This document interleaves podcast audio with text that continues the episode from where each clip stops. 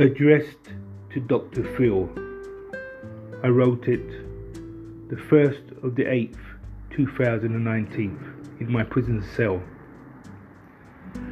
Being abandoned so young means psychological damage is done, exactly at the time when trust and dependencies are formed. I like your help in trying to figure out how being denied both growing up affected my development as a child and into adulthood. Dr. Phil, how fucked up am I? My ex boyfriend says I'm as nutty as a fruitcake. Coming from him, that's something, as he's not exactly compos mentis, but he has known me for 30 years, so maybe there's some truth in what he says.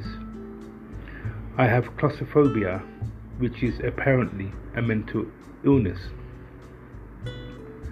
There's lots of nasty things that come along with being abandoned so young, like going through the care system back in the 1960s. There wasn't much care going on.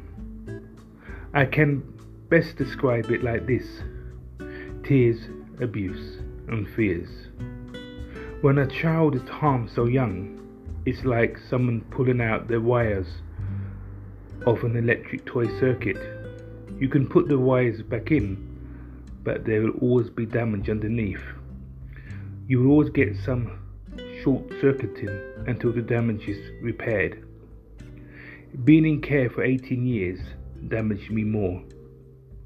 What happens to the intake of all that pain?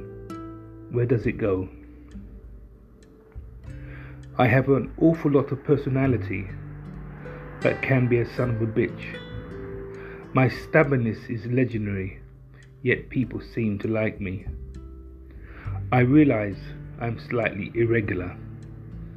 I am a kaleidoscope of, of emotions, so I'm not always capable of shutting down the slightest hint of my emotions when life hits me in the head with a brick. There's been some awful tasting medicine I've had to swallow.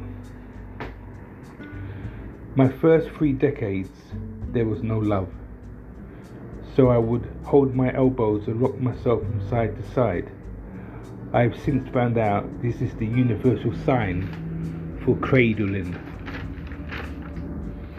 an infant, so I know loneliness very well. Scrolling through my life back in the 1960s, the care system was full of child abuse. Then there was my racial and sexual identity. My school experience was difficult. Depression and anxieties followed me. Sadness clung to me like body armor.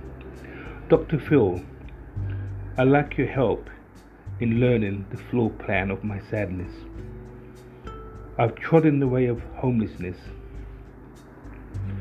There's been many panic batting moments where it was either freeze, fight, or flight. Lots of extremely dramatic events. I've been with I've been left with tons of emotional shrapnel. I've had to find unimaginable strength many times. Like a cobra hypnotizing its prey, bereavement or loss puts me in an hypnotic state. It seems to be my trigger system for a complete mental breakdown. I've just recovered from going through 10 years of complicated grief, constant pining for someone. I knew nothing about relationship boundaries, so little by little, insult by insult, indignity by indignity, my lovers humiliated me. I am surprised I didn't die from broken heart syndrome.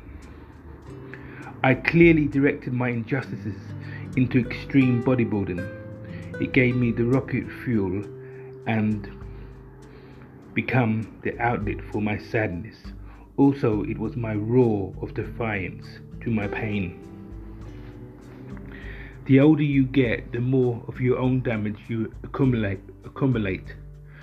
So, it's hard to be judgmental about other people when you realize that, that you are a bit of a mess in your own way. It's funny how we feel the need to point out what does or doesn't dangle between the legs. How can we constantly categorize each other based on this single characteristic when humans are such complex characters? Dr. Phil, untangling my story will turn out to be nothing like the one you were expecting. Please help me figure out who the fuck I am. I've been battered senseless by adversity. Letter to Dr. Phil, who I always admired and liked his programs. And many years ago, I used to think, oh, I need to see that guy. He'd be able to tell me what's gone on, how it affected me, and who the fuck I am.